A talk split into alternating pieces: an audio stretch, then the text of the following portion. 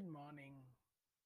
Today is the 4th of August 2020.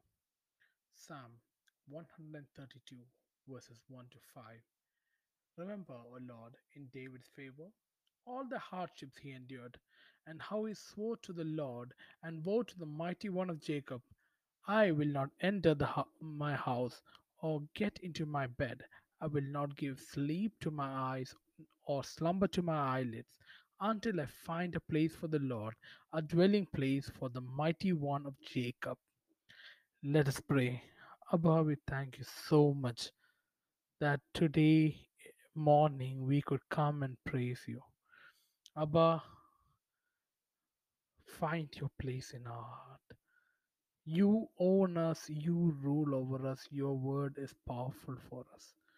Therefore, Lord, we are your hand servants, we are your creatures, the ones that you made with your hands. Like David, we pray, Father, let your dwelling place rest among us. Holy Spirit, come to us and minister to us because we need your help. We need your presence. We need your breath.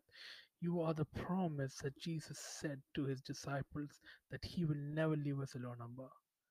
Therefore, Lord, we ask you humbly, earnestly, because you know the desires of our heart.